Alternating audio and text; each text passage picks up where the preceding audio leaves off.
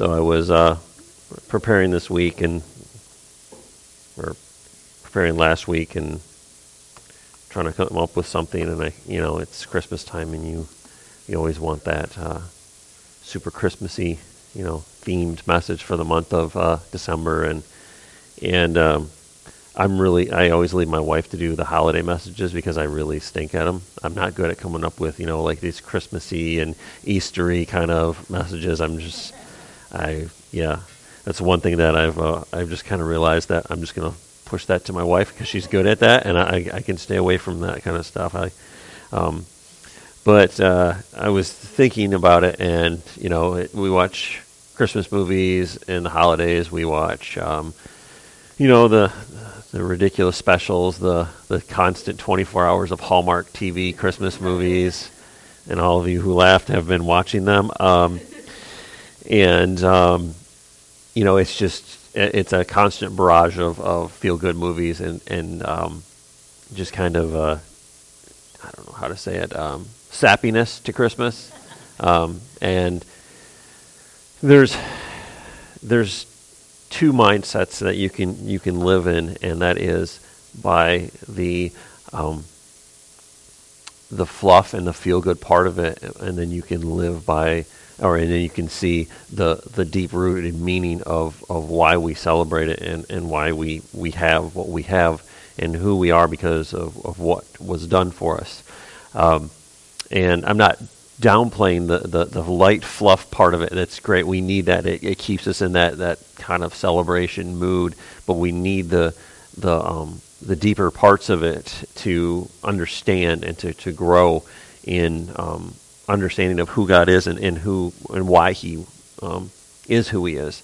But um, I was really looking at you know the the Gospels and looking through you know Luke and Matthew and reading them and you know um, I've so I've decided to read the entire book of Luke and the entire book of Matthew for you today, and everybody looks up and like, oh crap. and I'll be reading them in the King James version, so we'll be we'll be we'll be good today. Um, so the um, so if thee are ready, um, no, I'm just kidding. Um, but I, I, read through the Gospels and, and I read about the wise men, and you know the, it talks about how they bring the gifts to him and and um, gold, frankincense, and myrrh. And um, and looking at that, I was thinking about the the three gifts that they brought him, how they were symbolic throughout his life. And but I also wanted it started to make me think about the three gifts that that um, God gave us in in Jesus. Um, and we always celebrate his birth and we celebrate his death and burial and resurrection. But I want you to look beyond just those mi- mindless phrases of death or birth, death, and resurrection. Um, because those are just words. It, it's what's the meaning of those is, is, what where we're we're looking for. And we look at the three gifts that God gave us because of Jesus. And, and the first one is this: is is His birth. It brought hope of a coming freedom for people. Um, they had been enslaved. God hadn't spoken to them in 400 years. Um, they were, you know, Israel is really good at not being free, and they were um, they were a good representation of us as humans, how we put ourselves into bondage, whether we realize it or not. Um, Sarah and I have this analogy that we use, and it, it's called the Christianity box. And you're standing in this Christianity box, and and um, it feels big to you. But as you start to grow, your hands start to touch the walls, and you're spinning around, and it's like, oh, it's free, it's free, and then you start to scrape the walls. You ever been in a small room and you you move around and you scrape the walls? And Israel was really good at that, and us as humans are really good at that. Is um, grow, put ourselves. We we get in this box, and we think this is how Christianity is, or we're put in a box, and that's how we think Christianity is, and then we start to grow, and we start to hit the walls, and we're like, wait a minute, I thought this was freedom but it's a box. And Israel is really good at putting themselves back in a box, not just spiritually, but physically.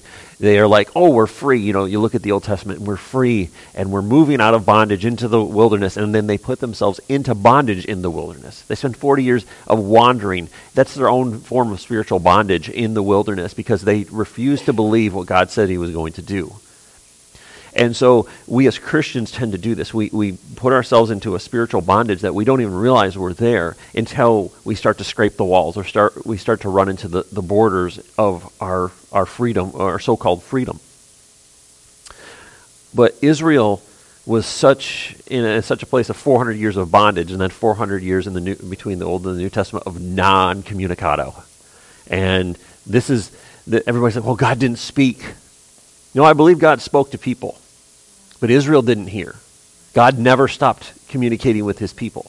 I believe Israel had, didn't have ears to hear. And that's why Jesus said, All you who have ears, let him, you who have ears, let him listen.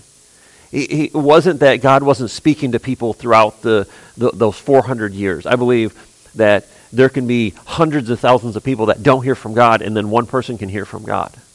It doesn't mean that, that God wasn't speaking to people. It doesn't mean he didn't speak to Israel. You know, and we look at that, and they're, they're living under captives. They had multiple captives. Um, they first it was Egypt, then it was this country, and this country, and this country. They were always doing. They, they moved into the land of freedom that was supposed to be free for them, and they were supposed to remove people and, and exile people out of that land of freedom, but they chose not to. So they put themselves back into bondage. And you read throughout the Old Testament and the New Testament, into the New Testament, where they didn't remove people. Those people came back, put them into slavery, put them into bondage. And then kingdom after kingdom, because they weren't obedient to Christ or to God, was they got exiled from their own country. You read the book of Daniel, or Daniel, and you read all the different aspects of that, and they're constantly exiled, brought from one king to the next king, because they weren't faithful to God. But when the prophets came in, they started to prophesy who Jesus was and they foretold what he was going to do. And but his birth the prophets foretold his birth, which was a coming freedom. But in the Israelites' minds, freedom was you're going to remove Rome from us. You're going to remove any captives, any anyone who wants to hold us into slavery from our our uh, country, from our lands. And, and what God was doing is, is, and what they didn't realize because they were standing in their box, was they weren't able to see the new thing. It says in Isaiah, it says, Behold, I am doing a new thing. It says, Do you see what I am doing? That, that was God saying, I'm doing something new. Do you have eyes to see what I'm doing? And then Jesus said, Do you have ears to hear what I'm, uh, I'm saying? So Luke 1 26 it talks about the birth of Jesus. I'm not going to get into read it all, but um, verse 29 says, Luke uh, 129 says, Mary was greatly troubled at his words. And this is the angel said, Greetings to you. He, he came and, oh, just imagine you're standing there, you know, I don't know what 16 year old girls did back in Bible times, probably sweep the house, you know, wash the floors, uh, do whatever they do. I don't know. I didn't live back then, but the angel came to her and he says, Greetings, you are highly favored in God's eyes. You really don't see that a lot in the Bible. That you are highly favored in God's eyes. That's a, that's a huge term. Highly favored in God's eyes. That wasn't like, oh, hey, I just chose you because you were the first person I looked down on earth and saw. He said, no, you were highly favored because something in her life, she lived a life that God found favor for her. We don't know a lot about her. We don't, there's no backstory on who Mary was before the angel came to her and talked to her and said, Oh, by the way, God, you found favor in God's eyes. So I believe that there was something in her life that, that God saw and said, Man, that is the person that I am going to choose. So, verse 20 says Mary, Mary was greatly troubled by his words and wondered what kind of greeting this might be. But the angel said to her, Do not be afraid, Mary, for you have found favor with God. You will conceive and give birth to a son, and you will call him Jesus. So, twice he says, You have found favor with God. That's huge.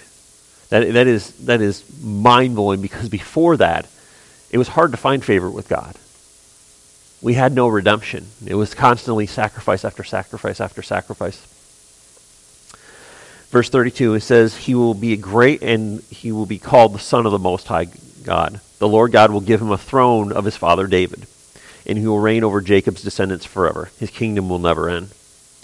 And Mary says, How will this be?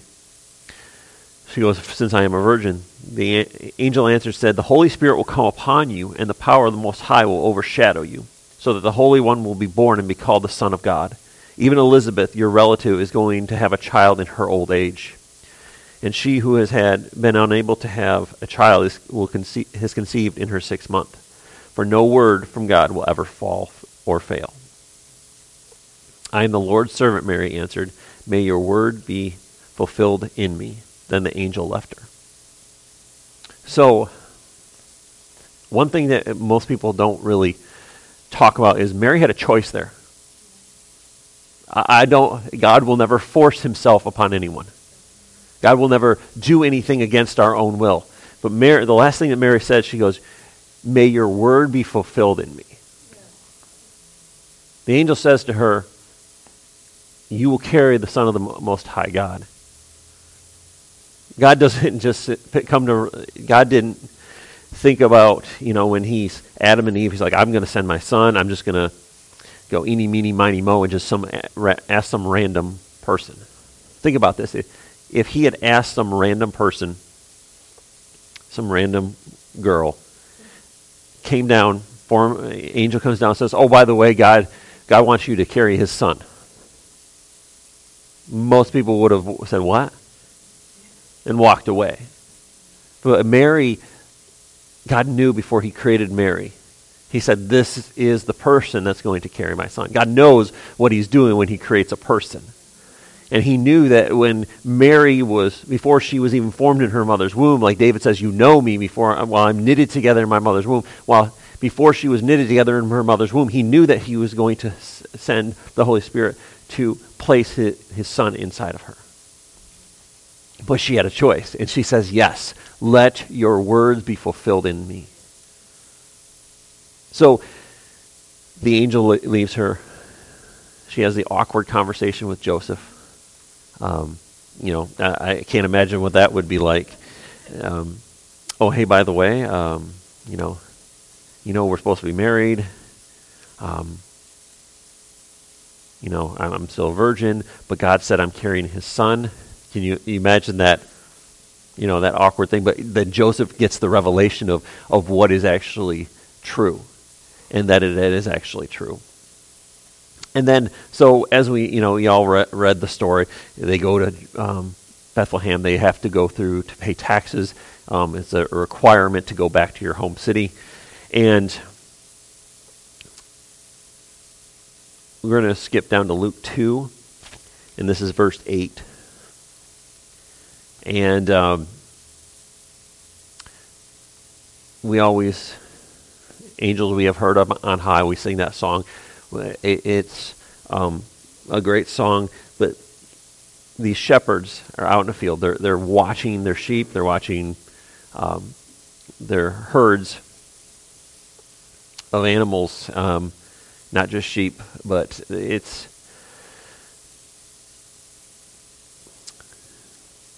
Just, let's just say midnight. How many of you guys are afraid of the dark? Okay. Um, so just imagine sitting on a hill, middle of the night, just making sure that nothing's going on, and then the entire sky fills up. And I love this. Um, read from the Passion Translation. It says, That night in the field near Bethlehem, there were shepherds watching over their flocks. Suddenly, an angel of the Lord appeared in radiant splendor before them, lighting up the field with blazing glory of God.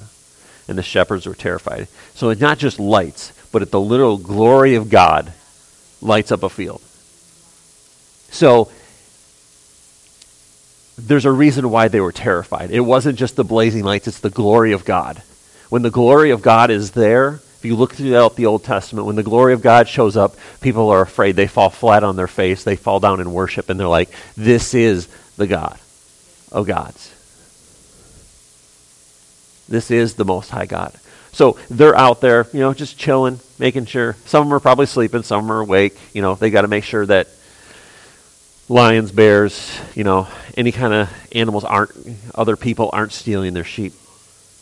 And then the glory of God shows up in the heavenly host. And one thing that you have to realize too is when, when an angel shows up, they're not showing up under their own power. They're showing up under the power of, of God, and the glory of God is showing up with them. And I love what they say. It says, The angels assured them, saying, Do not be afraid, for I have come to bring you good news, and the most joyous news the world has ever heard. And it is for everyone everywhere. For today in Bethlehem, a rescuer was born to you. He is the Lord Yahweh, the Messiah. You will recognize him by his miracle sign. You will find a baby wrapped in strips of cloth and lying in a feeding trough. Then all at once the vast number of glorious angel, angels appeared, the very armies of heaven, and they all praised God, singing, Glory to God in the highest realms of heaven, for peace is on earth, and in good hope is given to the sons of man. So the angel shows up in the glory of God. And then the rest of them, the armies of heaven, show up and they start to praise. So, I mean, I don't know how audible that was to the rest of the world, but to those shepherds sitting there at that moment, the glory of God, the angels of, the, uh, the armies of heaven, show up and start to celebrate and sing that.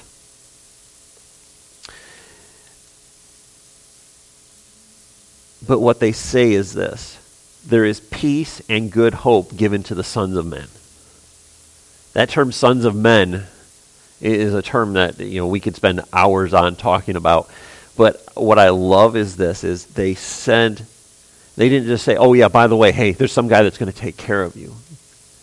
What what happened is in the garden and when Adam and Eve turned, war was waged. War was waged upon man and God. Man turned on God. They they committed treason. But they said, For there is peace and good hope given to the sons of man. So God is, is literally sending, saying, Okay, my son is coming. My son is here. He is not, he's not just a baby that's going to, to release you, he's a peace offering. When you wanted to, um, in ancient times, when there was going to be a peace treaty, they didn't just come and say, oh, yeah, if one army that was stronger than the, the other army didn't the stronger army didn't come to say oh by the way let's just come to an agreement and we'll we'll let you guys live and we're not going to take your country. We're not going to we're not gonna, we're not going to harm your people. We're going to we're not going to take your livestock. Stronger armies came in and they wiped them out. The uh, the weaker army would come and say oh by the way hey we really want to create peace let's let's make an agreement let's come up to a treaty that we can live in peace but what they ha- did when they came was they brought things to give to them. They, they didn't just, oh, by the way, hey, can we come to an agreement? Oh, handshake. Oh, yeah, okay, good. We're, we're going to go live in our life. They brought gifts because they had to pay something to receive that. They didn't just come to the stronger army and say, oh, yeah, you don't want to, we don't really want you to, to kill us, so can we agree upon that? No, it was we bring gifts and we bring something to give to them and then come up with an agreement and a treaty with each other. That treaty was that they would be loyal to them in return that they wouldn't slaughter them. So that, that treaty was not just given to them, you know, it wasn't come up with an agreement, the, the, the poor country or the weaker country, ah, yeah, we don't really want you to kill us, so can you just not agree to kill us? No, it didn't work that way. There's something that had to be given in order for that to be done. But what I love about this is the God who created earth the most powerful being on the earth, comes to his enemy who is weaker and cannot take care of himself and says, Oh, by the way, I want to make peace with you. Stronger forces don't cr- want to create peace with weaker forces. But the God who loves us says, I want to give you something as a, as a peace offering, as something to, to reconcile us back. So both nations, the kingdom of God and the kingdom of Israel, will be reconciled to each other.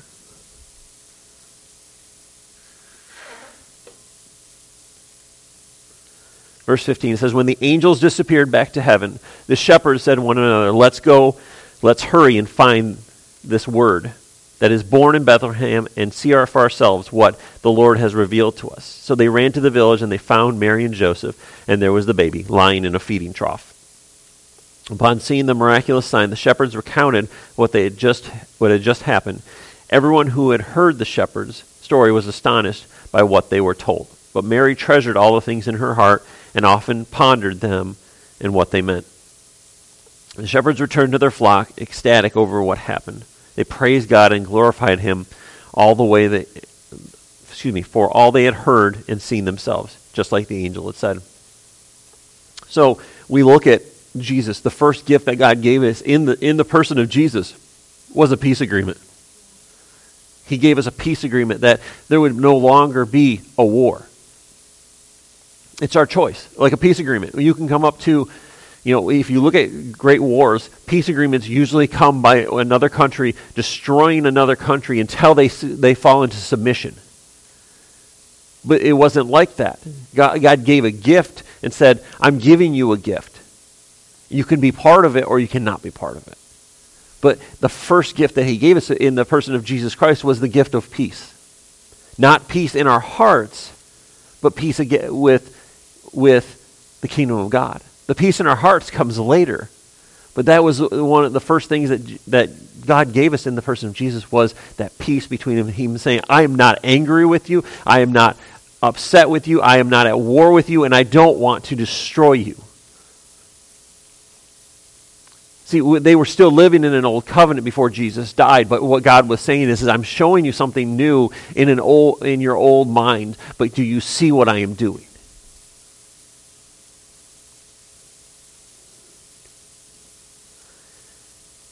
what I love about Matthew 2 is this is when the wise men visit. We always talk about that gold, frankincense, and myrrh. And those are key aspects of Jesus. And I don't have time or three weeks of talking to get into those because those are huge symbols of who Jesus was as a person. But think about it it's three. God works in threes. He's got a Father, we got a Son, we got a Holy Spirit. We've got his birth, death, and resurrection. And we have three wise men gold, frankincense, and myrrh.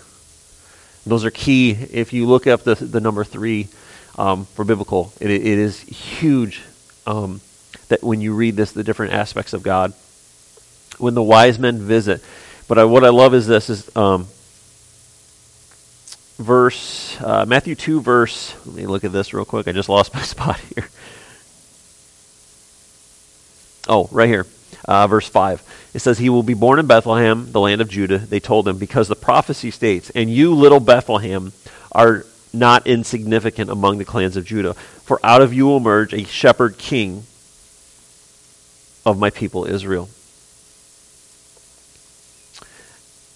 What we don't realize, and what they didn't realize when, excuse me, what they didn't realize when they were saying that is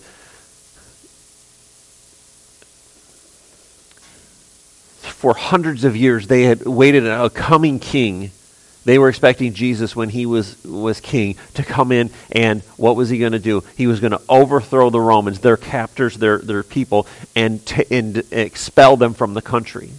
But God spoke in, a, in the prophecy and says that he's not a, a, just a king, he's not a conquering king, he's a shepherd king.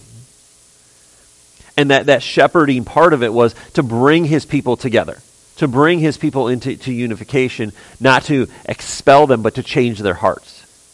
But what they didn't understand was they were looking at Jesus as the coming king, the reigning king, and the reigning king wasn't going to come and overthrow Caesar and wasn't going to overthrow Herod. He was coming to reign in their hearts. He was coming to reign in their lives and not just a, they wanted some violent overthrow. If you read um, the, the, some of the writings between in the 400s, uh, uh, they call it the 400s between when God stopped speaking to them. Um, it talks about some of the different things, and there was constant overthrows. People calling themselves the Messiah. Oh, I'm I'm the Messiah. I've come here to deliver you, and starting violent uprisings to do this. But Jesus said, Jesus, the first gift was was peace. He came in peace, not I'm going to come and overthrow. He came, God's first gift to us was peace. The war is over. God is not going to say the war's over and then start a war. God, he, he said, when he calls his son the Prince of Peace, that means he's the Prince of Peace. He's not going to come in and start to attack. But Herod want, thinks, oh my gosh, somebody's going to overthrow me. They're going to come in. They're going to kill me. Because when you, in those times when someone gets overthrown, you don't, don't just get overthrown and, oh, you get exiled into wherever. No, you get killed. You get beheaded. Your family gets wiped out. Everything gets wiped out. So he, he uh, is attacking and sending people to look for him. But the wise men understand what is going on. Because he's not just looking at the wise men, because these wise men are kings too. They're not just some four, three random guys that come up and say, oh, by the way, hey, we heard a prophecy we want to. He's threatened by them too. Because they are our kings, because he doesn't want anybody else to know what's going on. So we look at, at the, the first part of it, and it's peace that is the first gift of Jesus. It brought hope for people. It was bringing them hope. They didn't understand what he was doing at the time, but it was hope. Something filled their hearts. The shepherds had hope in their hearts.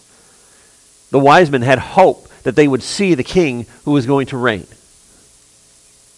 The second gift that we look that God gave us in Jesus was his death.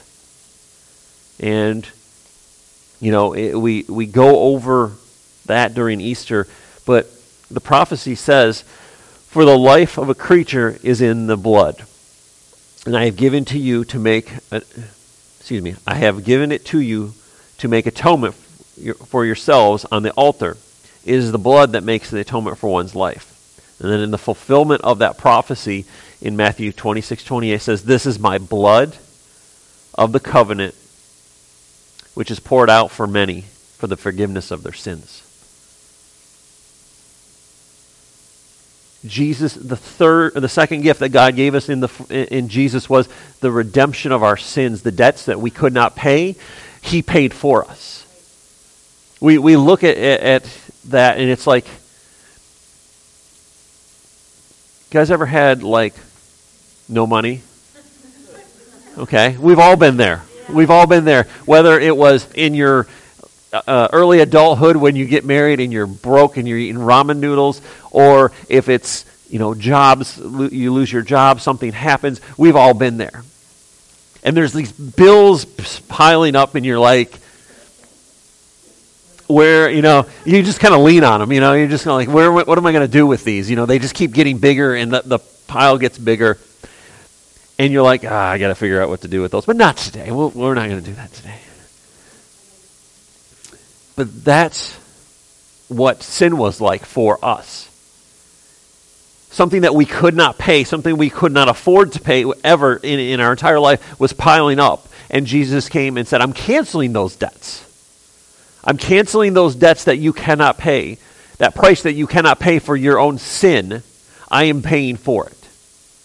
His blood was poured out for the forgiveness of our debt of sin that the bill collector, Satan, couldn't come calling and say, oh, by the way, hey, yeah, you owe me because, you know, you did this and you did this and you did this.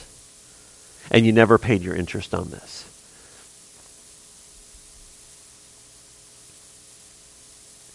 His body was broken as a payment for that.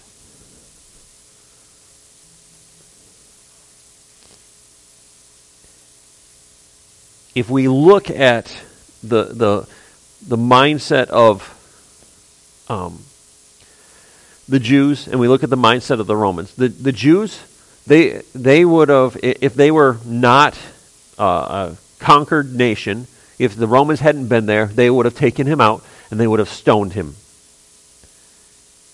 But the prophecy says that he will be uh, that he will be hung on a tree crucifixion only came through Romans. Jewish people were a little more um, subtle with the way that they, they killed people. They would just stone you. And sometimes stoning was, hey, I'm going to throw some rocks at you, and other times it was, we're just going to drop huge rocks on you and kill you. But the Romans were known for their brutality. They were known for, we're going to hang you up and you're going to be a, a public display. Because crucifixion wasn't just something to kill people, they killed a lot of people. Crucifixion was something that was a public display to say, look what this person did. And this is, and also to say, hey, this is what's going to happen to you if you do something like this.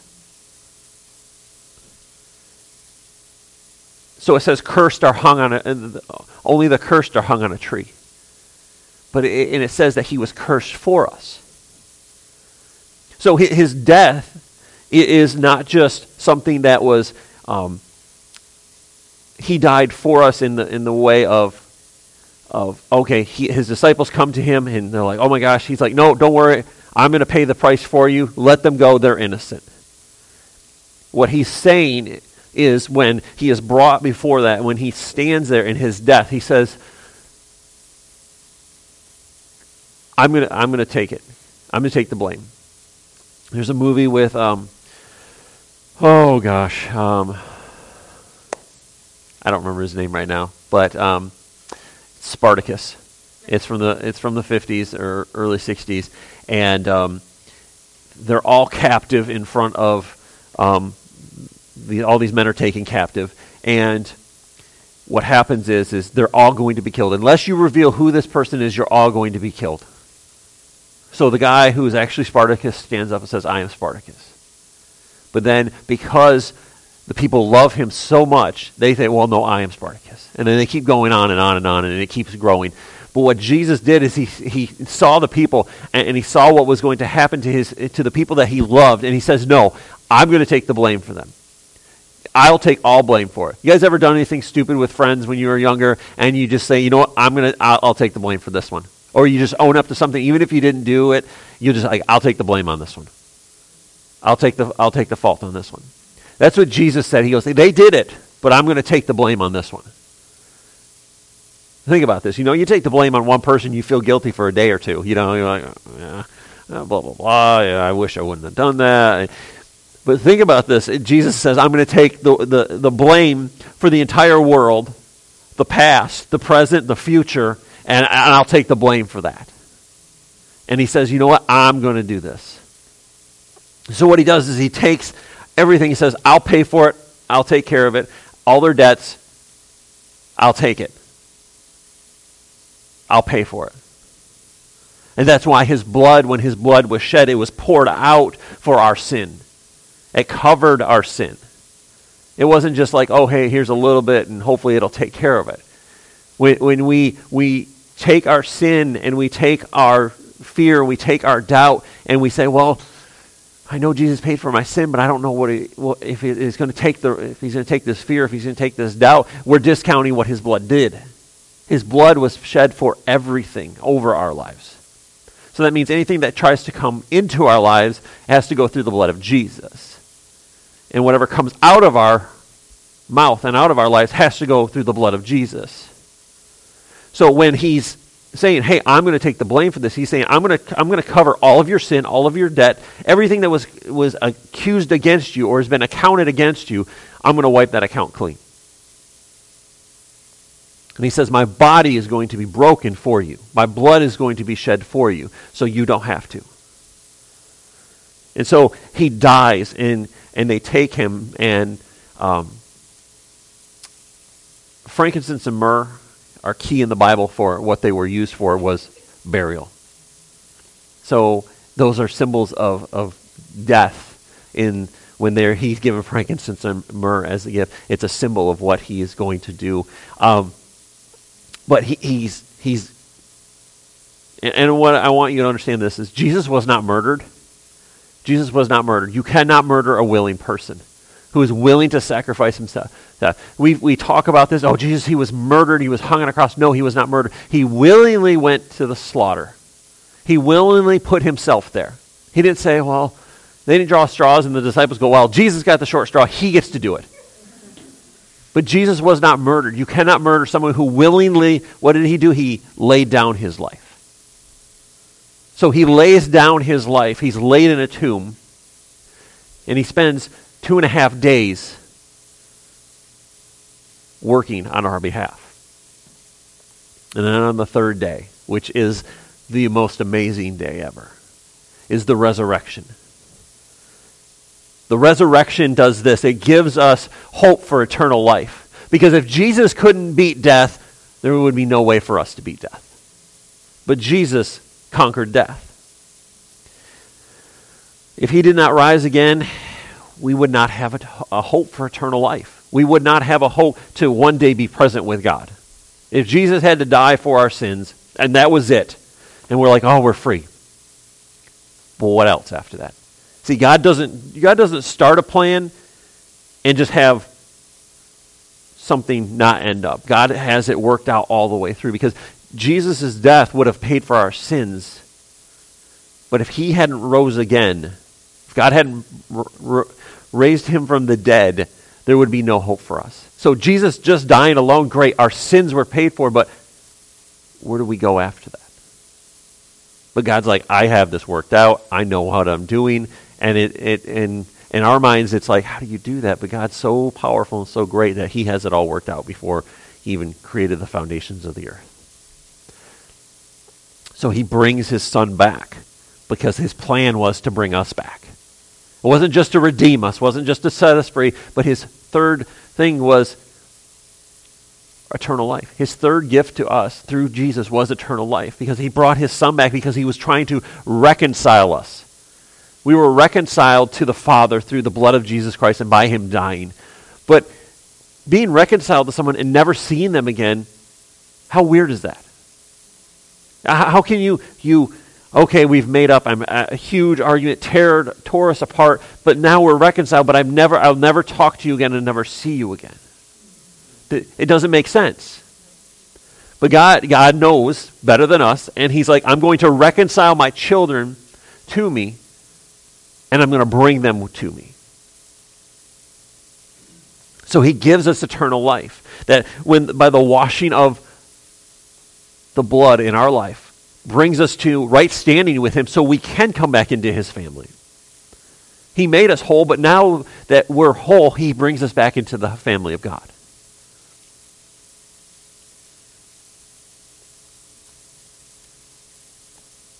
Romans 8:11 says, "If the spirit of him who raised Jesus from the dead dwells in you, he who raised Christ Jesus from the dead will also give your life give life to your mortal bodies through his spirit who dwells in you." The resurrection gives us a future hope. It gives us a hope that whatever happens in life that we have, we will see our Father that we will see Jesus, that we will be in heaven, be with him. Think about this. The disciples, they flee, they're afraid Jesus is dead. They don't know what's going on.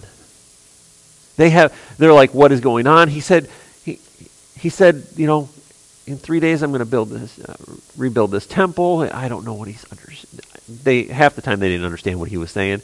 They figured it out after after a while, but um, you know, they're, they're scattered. And, but they, but they remember, he said on the third day, I'm coming back. He didn't say it in those words, you know, and it wasn't in these and thous either in King James, but um, he's like, I'm coming back. They, Jesus spelled out the prophecies for them, but they still had some doubts. But on the third day, it's, they're not sitting at the tomb going, waiting for it. They're not like they're, okay, it's, it's 1159, 11, 59, 29 seconds. Oh, there we go. No, they weren't waiting there. They were afraid to. Who, who went down to see if that he was there? It was a woman. She was going to go put uh, fragrance on his body. They were afraid to go down, but they knew what he said. But, but fear overtook them to keep them away. I don't care if he was. I would have been like, okay, I'm going to stand way, way far off, be like, they can't see me. I'm looking through the bushes, like, okay, uh, they can't see me, but nope, too, he's not. He's not back yet. If someone promised me I will return, I'd be like hiding in the bushes, peeking through stuff, dressed up like a like a old person, you know, trying to wait to see if Jesus, you know, like I would have made myself look like a, a leper just to scare him off, just to see if Jesus is back. But they wouldn't. And so a woman going to cover his body in spices sees that the tomb is empty and she and then she sees Jesus and has to go back and tell the rest of the guys. God loved women. If you look at that, Jesus, most of the time when he reveals revelation to people, it's through a woman. The woman at the well. He's like, okay, hey, um, where's your husband? She's like, well, I don't have a husband. He goes, like, I know that. and then he reveals his, her life to her, but he brings her hope. But Jesus, he, he, the resurrection gives us a future hope that we are reconciled. Man, our Father loves us, but the hope to see Him one day. The hope that we can walk through those gates and He can say, Hey, it's been a long time. I've missed you. And to be able to be in the presence of the Father for eternity.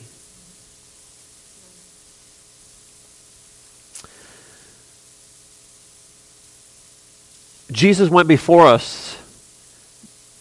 And the promise of Christians is that just as death was not the end, it wasn't the end for Jesus either. We, we always talk about death. Um, there's this line, and it says, Death is just the doorway to my faithful lover. He is the lover of our souls. Death is just the next step. This, we, we fear this going away. It, it is it is who we are as a human being, our mortal bodies. We fear this sometimes as this is going away as we age and, and sickness and stuff like that. But it is just the next step to our Father. It is just the next step to our faithful lover, the lover of our souls, who sent his Son to die for us. And it says in uh, Jeremiah 31 31, it says, The days are coming, declares the Lord, when I will make a new covenant with the people of Israel and the people of Judah.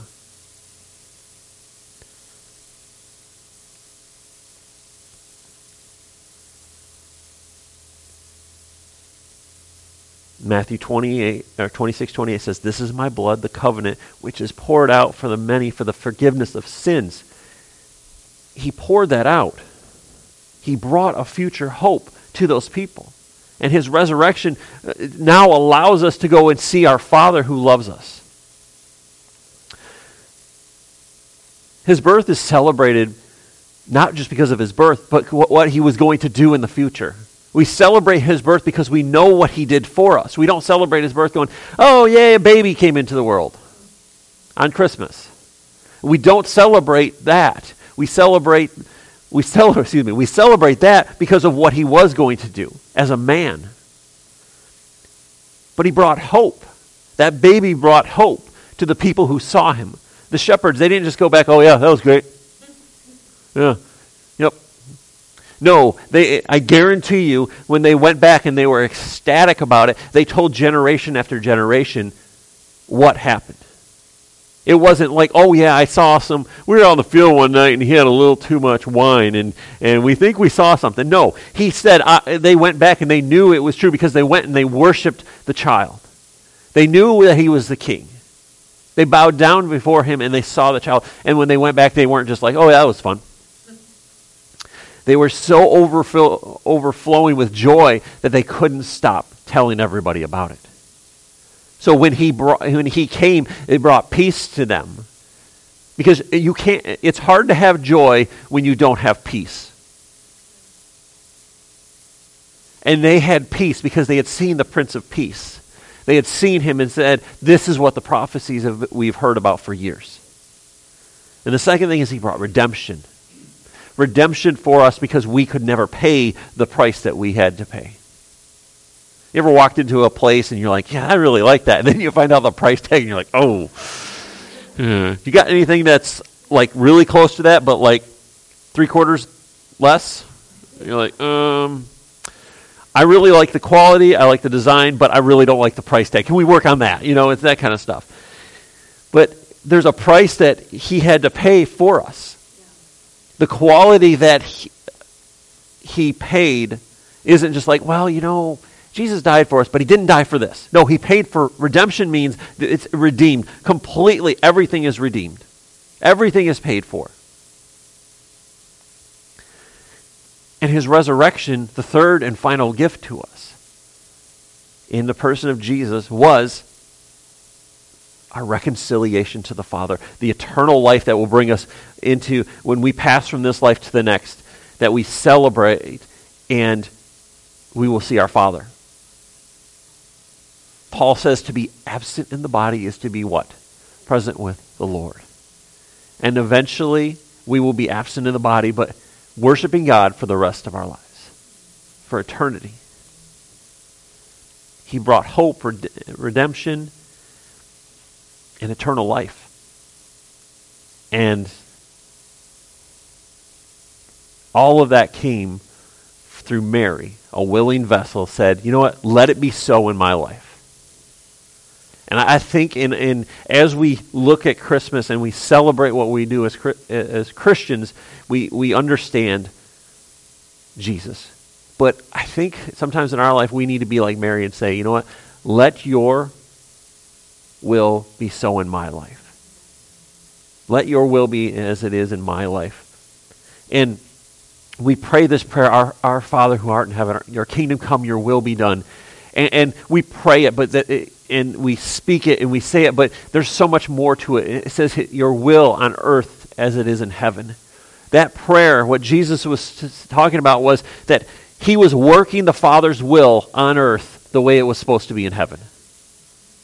And so for our lives, Mary, I just, you know, I, I understand why people hold her in high esteem. But she said, May your word be fulfilled in me. And I think that's what we can do in our lives is say to God, may your word be fulfilled in me. Because your word fulfilled in me, it's so expansive.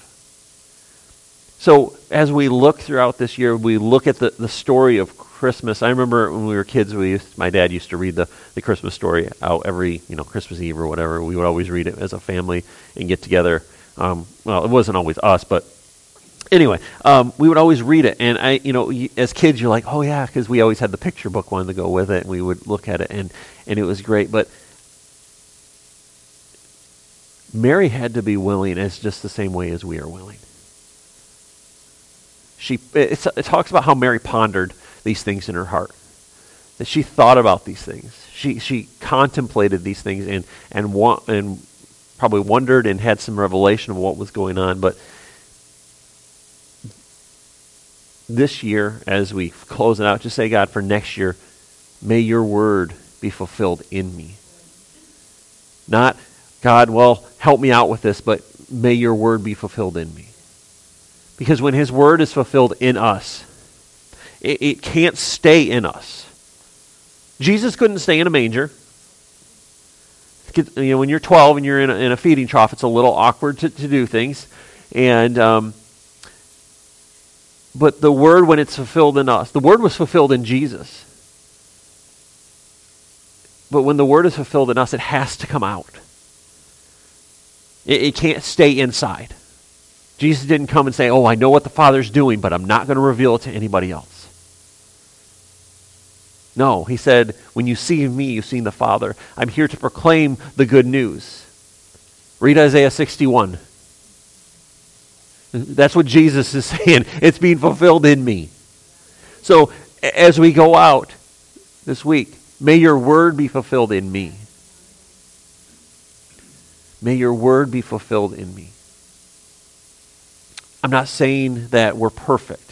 But I believe that the Word of God, when it comes into our hearts and when it comes into our lives and when He, he takes over and we surrender ourselves to the Prince of Peace and the King of Kings, the war ends and the Word can be fulfilled in us and the Word can come out of us and our lives can be a representation of, of Jesus sending or God sending his son that we are going out and say God let your word be fulfilled in me because I want to go out and I want to I want to let people know that the war is over that peace on earth goodwill to men that God loves us. He is not angry with us. That he is not at war with us. And you can say you know what? Man God loves us. I, I remember Sarah was talking to somebody and they're like well God's just angry at me. It's just like no God's not angry at you when, when Jesus said, I'm, I'm going to sacrifice myself. He made that choice. He made that choice. He said, eh, you know, if you can't, if you can take this cup from me, please let, let it go. But if not, then it's not my will, but yours be done. So Jesus said, just like his mother did, said, you know what? I'm making that choice.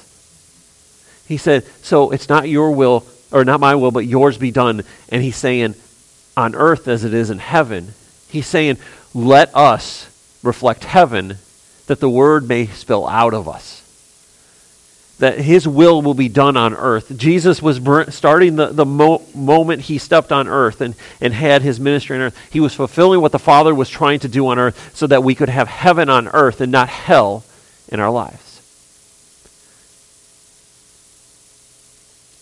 So when he says, Not my will, say, God, may your will, may your word be fulfilled in me. And as we go out, that is what we need to say. Okay, God, let your work be done through me. Let your word be filled in me. Let your word come out of me. Let's pray.